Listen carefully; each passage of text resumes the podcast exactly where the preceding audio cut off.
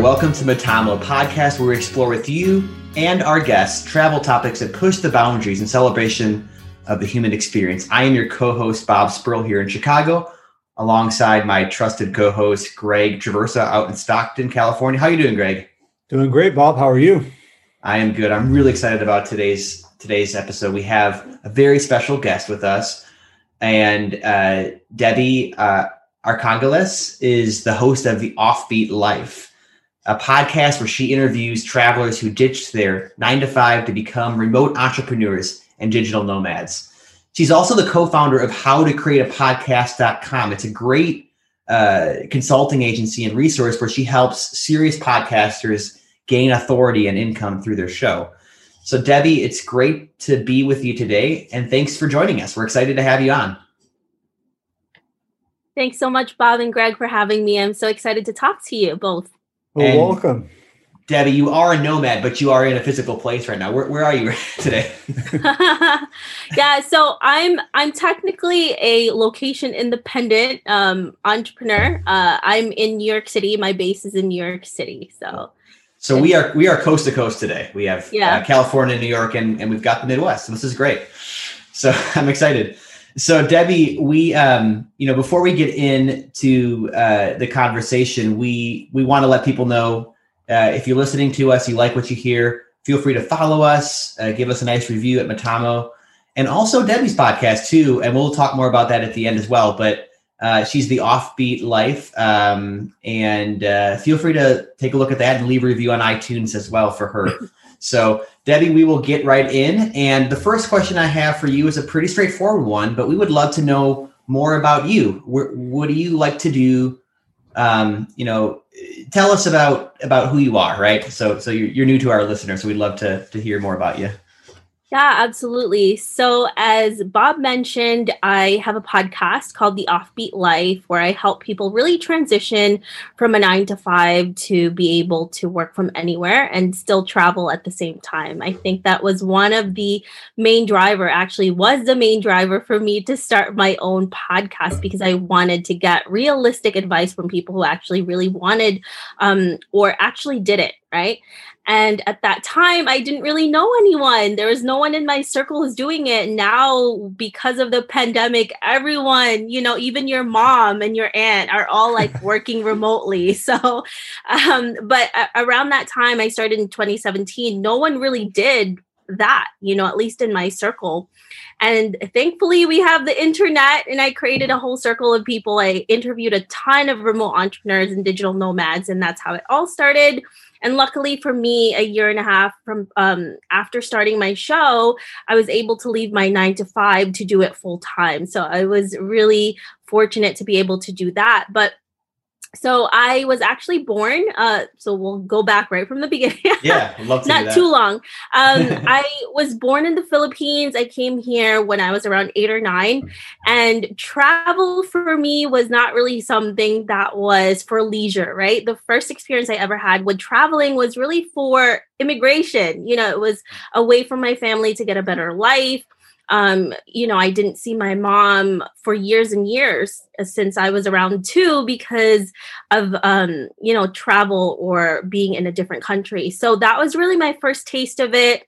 My dad was also in the merchant marine, so I didn't see him a lot. So you could probably say in the beginning, travel for me wasn't really that great, you know, the aspects of it that I actually saw but as I got older, you know, I was introduced to it again by my dad. He was like showing me pictures of places that he's been to all over the world, and I became so much more um, invested in it. And then I worked two or three jobs just to get money to travel, and that's really where it all started for me, um, and where it continues today. Um, not just as something that is uh, leisure, but more of a lifestyle that I really wanted from it as well. That's really cool. Wow, what a story! You know, um, to, to go as far as you know from from the immigrant family coming in not having your mom and dad around and growing up and and, and to where you're at now that's that, what a journey you've been on in your life and you know i was listening to your podcast which i found very uh, uh, interesting inspiring entertaining and i've really, really been uh, enjoying them since uh, we first got in contact. Uh, on one of the podcasts, you said, I found helping to ignite fire in others has allowed me to impact the lives of so many by encouraging others to take a chance to design a life full of substance and not from circumstance. You also work with people who ditch the norm to become location independent and to create a, a sustainable lifestyle and achieve freedom. So, Debbie, I'm, you know, the next question I have for you is, you know, what does location independent mean for those of us or those that are not quite uh, know the terminology? And how does your work give people more freedom? Yeah, absolutely. So, location independence just means you have freedom to really work from anywhere, right? If you want to work from home because you have kids and you want to be there for them, especially right now with homeschooling, you have that freedom to do it. If you want to travel the world and do that, you can always do it. So, it's all about the freedom that you have with your time and not because um, you know you are told by your employers you need to be in this office. So when you are giving someone that type of freedom first of all it's going to change the way they work right? Uh, because most of the time most people when you go to your nine to five probably a lot of the percent of that time that you're in your office, you're not really working because you have coworkers, you know, you're talking, um, maybe you're even surfing online, and then maybe three or four hours you're actually working. But the rest of the time, you're not really doing much, right? Or you're distracted by something. But when you're giving that freedom to work from home, to travel, to be able to do it, you're so much more happier. And I've found that with the people that have been able to do this, and for myself as well, because we're not stuck somewhere you don't feel like you're being enclosed in a space or you're being like um you're being told to do what you really don't want to do. And I think a lot of people have seen that impact in themselves because of the pandemic. And now there's so many more people who want to do this lifestyle more, much more per- permanently because I think there was a misconception that if you worked remotely that it wasn't sustainable or it wasn't um you know it wasn't really stable and then we actually found out through the pandemic this is more stable than working a regular job in an office because even if you're at home, you can still create money. Um, and also, another misconception of being location independent is that you have to constantly travel, and that's not it. If you're a digital nomad, you could choose to do that but there's a difference, right? I could stay at home if I have kids. I could be here for them when they're coming home from school. Um, you know, I could travel, like I said. So there's so much more freedom in it. Yeah, as somebody who's who's um who is is more of a creative in my my day job is in communications and PR. Um, something that you talk about in your podcast resonates with me, Debbie. You talk about how creatives kind of have trouble sometimes monetizing, especially when they first get out. I, mean, I, I, can attest to this. I've been I've been doing my own thing for a, a while now, but when you first launch out or break out on your own, it, it can be tough, you know. So how do you help people get past the creative phase to the monetization phase? How do they get by the mental roadblocks they might have, and you know what are some of those mental roadblocks for somebody who who really craves that idea of being location independent but can't quite get to the point where you know how am i going to pay my bills and do this what i'm passionate about i think for most people and i'm speaking for myself and for people who i have spoken to uh-huh. in my interview is that if you're a creative, you have this mindset that if all of a sudden you start creating income, right, you're selling out right? You're mm-hmm. selling your work. You're an artist. You're creative. You're it's all about you know the impact you're making man. It's not about making money you know? Like it's such bs and i thought this myself and i was such an idiot to do this because if you're not making income, that's fine, but that's just your hobby then. And there's nothing wrong with that. You can have a hobby you enjoy. You don't need to make any money. That's great, man. That's, you know, awesome. but it's another thing if you actually want to go out there and start living this lifestyle that you want, right? I can't eat off of people's likes on my Instagram, right?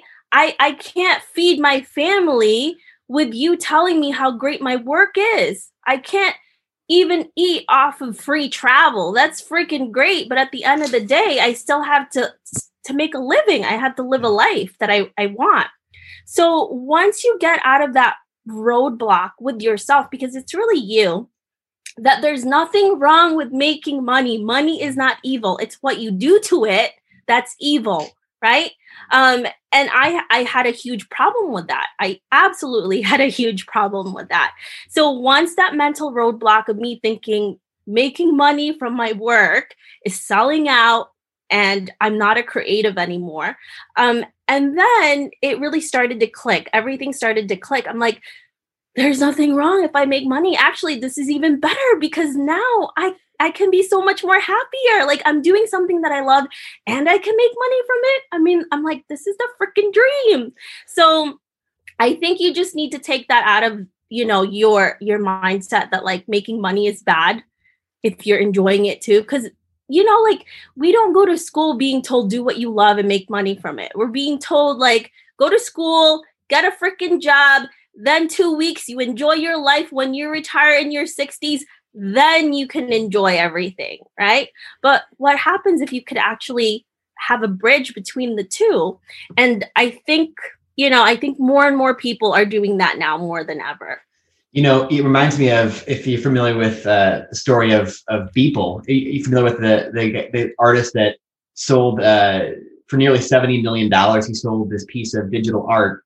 Uh, not to get into the weeds, it was an NFT. So basically, it was it was bought through um, sort of digital uh, currency. But anyways, the the point is, this guy, everyday artist, did a collage over over the course of five thousand days, and that collage of, of, art ended up selling for nearly seventy million dollars. And it was really just him being a creative and and uh, day in and day out, kind of going through the grind.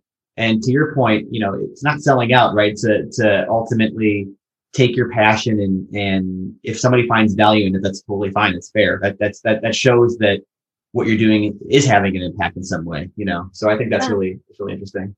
And it's also telling you as a creator that you're doing it right, right? That you're doing something that people actually value. And why not get paid for that? And that is one of the biggest things that really makes an impact on you as a person, you know, when someone is willing to pay me for what I created. That's unbelievable. So it's going to change everything once you actually start doing that and having a business mindset. And also, that's another thing. Most creatives are not business minded because we're told that that's not a good thing either. Right. Mm. So, yeah, it's kind of crazy.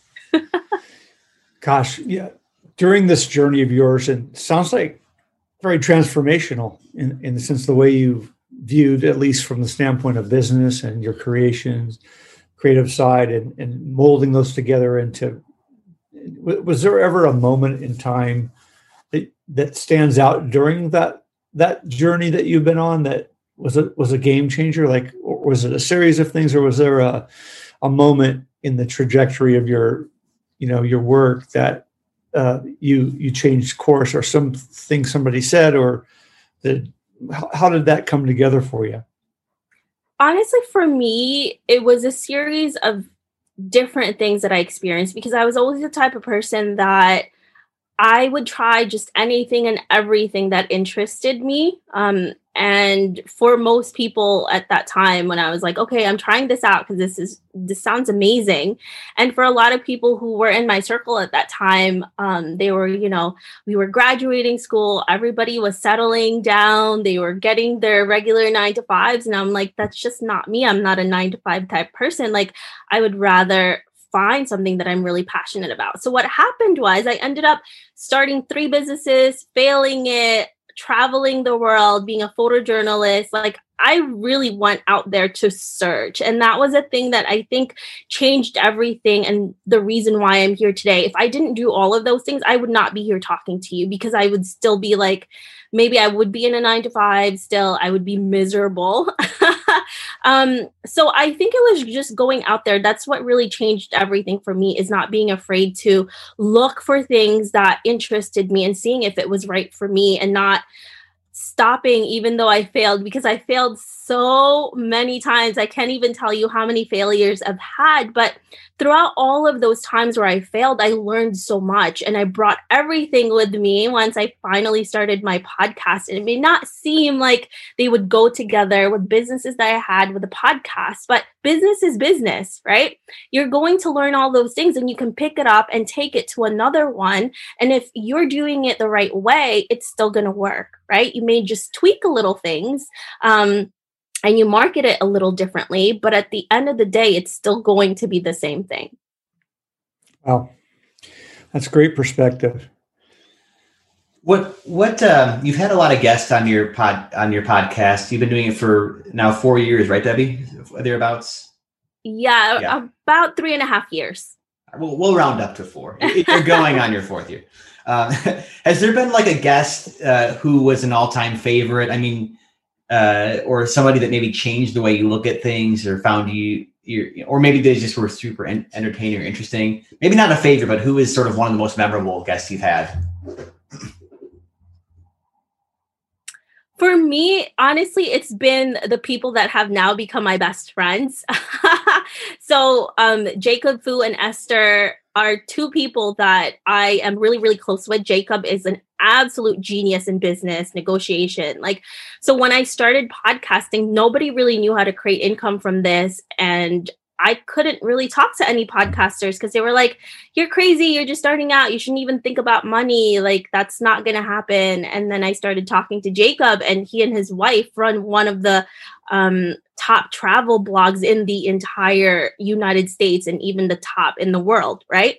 And he was like, don't listen to those people. Just because they can't do it doesn't mean you can't. You need to have your own lane because no one has started this yet and you need to figure that out on your own and not listen to naysayers. Mm. And and I'm the type of person where I'm like, okay, I'm going to figure this out on my own because if they can't do it, doesn't mean I can't. So Jacob has been super, super instrumental to my success because he really pushed me. So is Esther. Um, and just seeing them and their drive and their hard work um, has been so ridiculous for me. And obviously, there's other people that I've interviewed as well on my podcast that have been my my really close friends now because because of that. Yeah. That's really cool. Yeah. The, you know, we hear the, we hear travel blog and our, our ears perk up here at Metamo. Um, you know, it's, it's how is what, you know, how has travel, uh, played a role in, in your podcast out of curiosity? Have you had a lot of people who travel to, I know you mentioned earlier that, uh, location independent doesn't necessarily mean that you're traveling, but I'm sure people that kind of take advantage of that, that opportunity. So, um, you know, how is kind of travel play a role in your in your podcast and in, I guess in your life too, really? Yeah, ironically, our podcast has been named one of the top travel podcasts actually in a ton of different um, publications like um, Forbes, in Travel and Leisure, Sports Illustrated, uh, Refinery 29, Mic, Rocks, like all of these places, because it does go along with travel. But instead mm-hmm. of just telling people what to do, what to see, what their favorite spots are, um, what are their favorite, you know, things to eat, what I actually go more towards is how can you travel more sustainably and not because you can find this stuff anywhere right? Mm-hmm. you can find things that will tell you what to do and what to see. There's a lot of really great travel bloggers. But what what i do that's very specific and it's still travel is I ask questions and I bring in guests that are able to travel sustainably, who can do this as a lifestyle and not just for leisure. So that was what I was interested in for myself. Like, how do I create a freedom in my life that will allow me to travel continuously if I want to, not just as my two weeks vacation, um, but more of a lifestyle for myself. And I found now I've interviewed over 200 people who have been able to do this with different types of work, right? Things that you would never even think people could make money in. Um, and they're doing it and they're doing it well and they're doing it sustainably so that's really where it all comes down to is allowing people to have the inspiration to know that you can actually make this into a lifestyle and not just a vacation. The people that are interested in this lifestyle, I mean, I I always hear you know, I never ask people their age, Debbie, right? but I know that I mean, I'm in my early 30s and sort of on that in that millennial teetering older millennial era and not sure where you stand, but I know that this idea of well. okay. Yeah. it's, it's not polite to ask a woman her age. I know that. I mean, I'm just trying to, you know, everyone's 25 unless unless I'm told otherwise, you know. Um, including Greg. Greg's Greg's in his mid 20s. 35. All right, sorry. Yeah. Cat's out of the bag. but uh, but you know, it, it's sort of it, it feels like our generation you know it's really more about experience right? And, and doing things you know finding things you love not just about building a ton of wealth but building a, building a life of experience. But i'm also wondering are there people that are maybe uh, a bit older or, or more mature who are also saying look my kids are out of the house. I can do this. I can live like a nomad. I'm curious if you're seeing that too debbie people who are maybe in their 40s or 50s with kids in college and saying now I, I can embrace this life of travel Absolutely. I've interviewed a lot of people who are in their 40s, 50s, 60s. So it's not just yeah. millennials and Gen Z people who are thinking about this. You know, I think when you're in the 50s, 60s, even uh, 70s bracket, you have more freedom. You have the disposable income to do this. And now, because of COVID, more people are actually working remotely, like more than ever, you know, because you have no choice. And then more and more people are actually seeing that this is something that they love to do. So, yeah, this is not something that you can just say that a certain age group is really interested. This this is for everybody. You can be an adventurous soul at any age. You could be 150 if you're still alive then, you know, and still want to experience life the way you want it. Because at the end of the day, it's not about really travel, right? It's about freedom. It's mm. about doing things that you love for yourself, whether it's traveling or whether it's staying home with your family because you just love being there and you want to be a part of your children's life. Or you know maybe you're just a homebody and you just like being there. You're an introvert. You just don't want to be around anybody. So it's really about freedom. And at the end of the day that's what i teach people is to have the freedom that they they crave and they want well, it's really transformative. And, you know, Metamo, we think and talk about transformative travel. It is that freedom and it's that freedom of thinking. And I, I guess I hadn't realized how turbocharged. Uh, I mean, of course, I'm, i know everybody's working from home a lot more, and people are actually more productive overall. And all these changes to our society and really across the world. Uh, but I hadn't thought about it so much from the standpoint of the transformative experience that people are going through, really a different way of seeing the world, you know, a whole different perspective. And you you were ahead of the curve in the sense that you started, you know, years really years before this, and even longer for your your journey of finding your way. I always like to ask this question, and I kind of have already, but I uh, just want to take it from the travel standpoint. I mean, you've been to the Middle East, Central America, South America, Asia.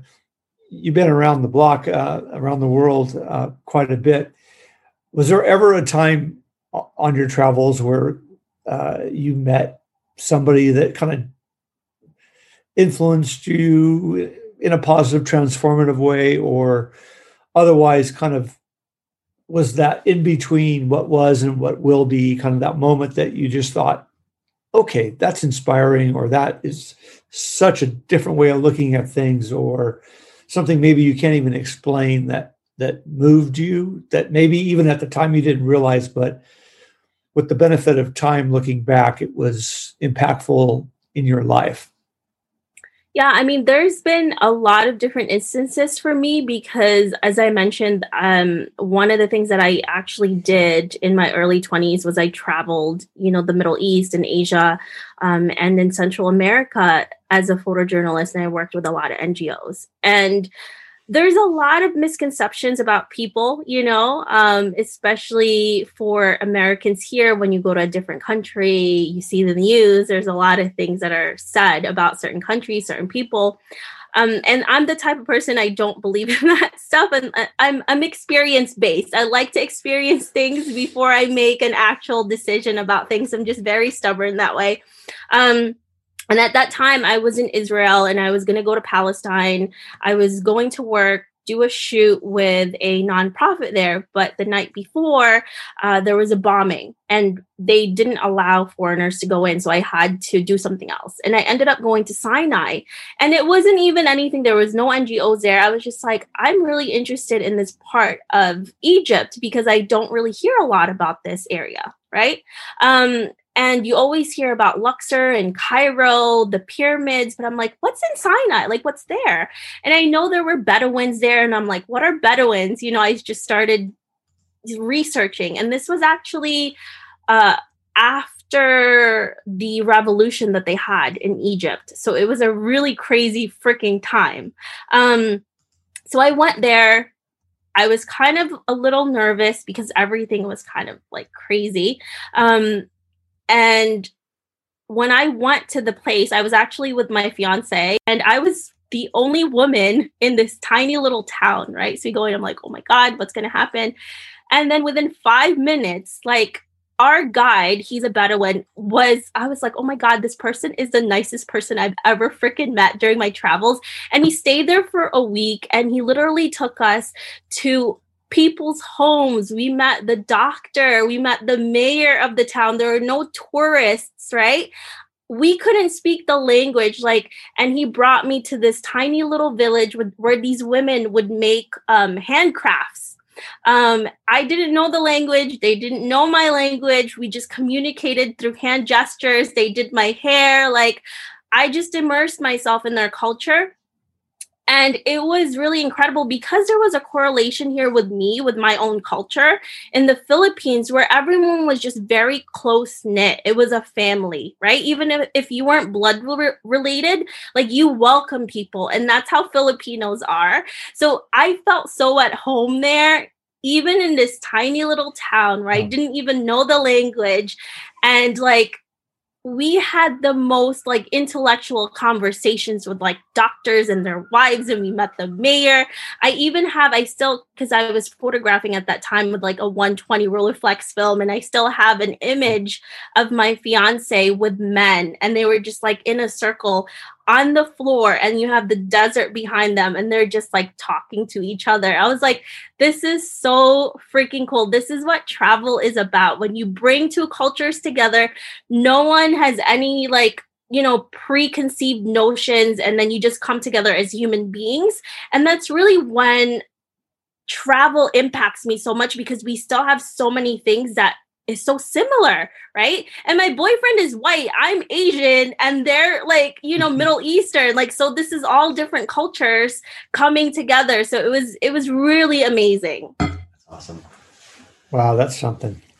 You, you mentioned uh you mentioned that transformative uh, and I got a kind of a follow-up question in terms of you know sort of a different side of the coin that of Greg's question is is is blind spots, right? You talk about this this moment where where cultures came together, but um, we all have kind of blind spots, right? Whether it's preconceived notions, as you mentioned, or or what have you, uh, or or just the fact that we've never been to a place, you know, before. Uh, we run into we, we we tend to run into things that we maybe can't see until they hit us in the face sometimes, and uh, th- those can be life changing when we kind of recognize our blind spot. So I'm wondering if within your life journey, whether it's through travel or even starting your own business or, or you know becoming a digital nomad, was there a blind spot for you that that you can identify? And, and if if so, how did you get around that blind spot? What what helped you kind of get past that? Yeah, I think for me, there's definitely a ton of blind spots because I'm an action taker, right? I don't do a lot of research. I'm really bad at that. Even when I travel, I just like choose a flight somewhere. If it's in an island, I love islands. I'll just go somewhere and then I'll just learn as I go. You know i'll try to assimilate as much as i can. Um, and it's funny because when we were in egypt people i thought thought i was egyptian because i had darker skin. When i go to like south or central america like i'll speak a little spanish because i have a really good accent. I'm not fluent but i know some words but all of a sudden i'm you know latin. And obviously in asia i'm asian. So I just try to assimilate as much as I can, but there are a lot of blind spots, you know, because for me, I'm not, I'm not, I'm not someone who like goes on Google and, and reads a ton of books. So there's a lot of things that I don't know a lot of times, and that is not always a good thing, you know. Um, but the one thing, the reason why I do that is I don't want to have preconceived notions of mm. places right? I will try to learn the language a little bit so I could communicate, but I don't want to go in there and be like, I know this, you know, this is the only place I'm going to go to because this is what these people told me to go to. Right. And right. what I end up doing is I actually, um, you know, because now Airbnb is really popular, I try to go and talk to locals and ask them, like, yeah. what are the best place? That's why I don't usually plan things out and sometimes that goes awry and then i'd just be like in circles and i'm like oh my god i just wasted 24 hours doing nothing. Um but it's an adventure. So a lot of, and that's the same thing with my business right? Now i tend to be a little bit more um, systemized with that stuff because before I was the same thing when I traveled. I'm just like, let's just wing it we'll see what happens. Um, but that always doesn't go the right way. So I've learned, um, but I think it's been fun. Debbie uh, and, and, Greg, this reminds me of of previous episodes we've had. We've had folks who I'm thinking about uh, the the tandem. We had a, a duo recently, Debbie, who motorcycled across the continent of Africa. Right, there's two guys who probably looked out of place in their motorcycles and they, you know, asking locals where to go, what to do. And Greg's done this too. And I think that that adventure, that uh, excitement, um, to your to your point, Debbie, you know, maybe having a script, knowing exactly what you're going to do, might be the quote, you know, easier or quote safer option, right?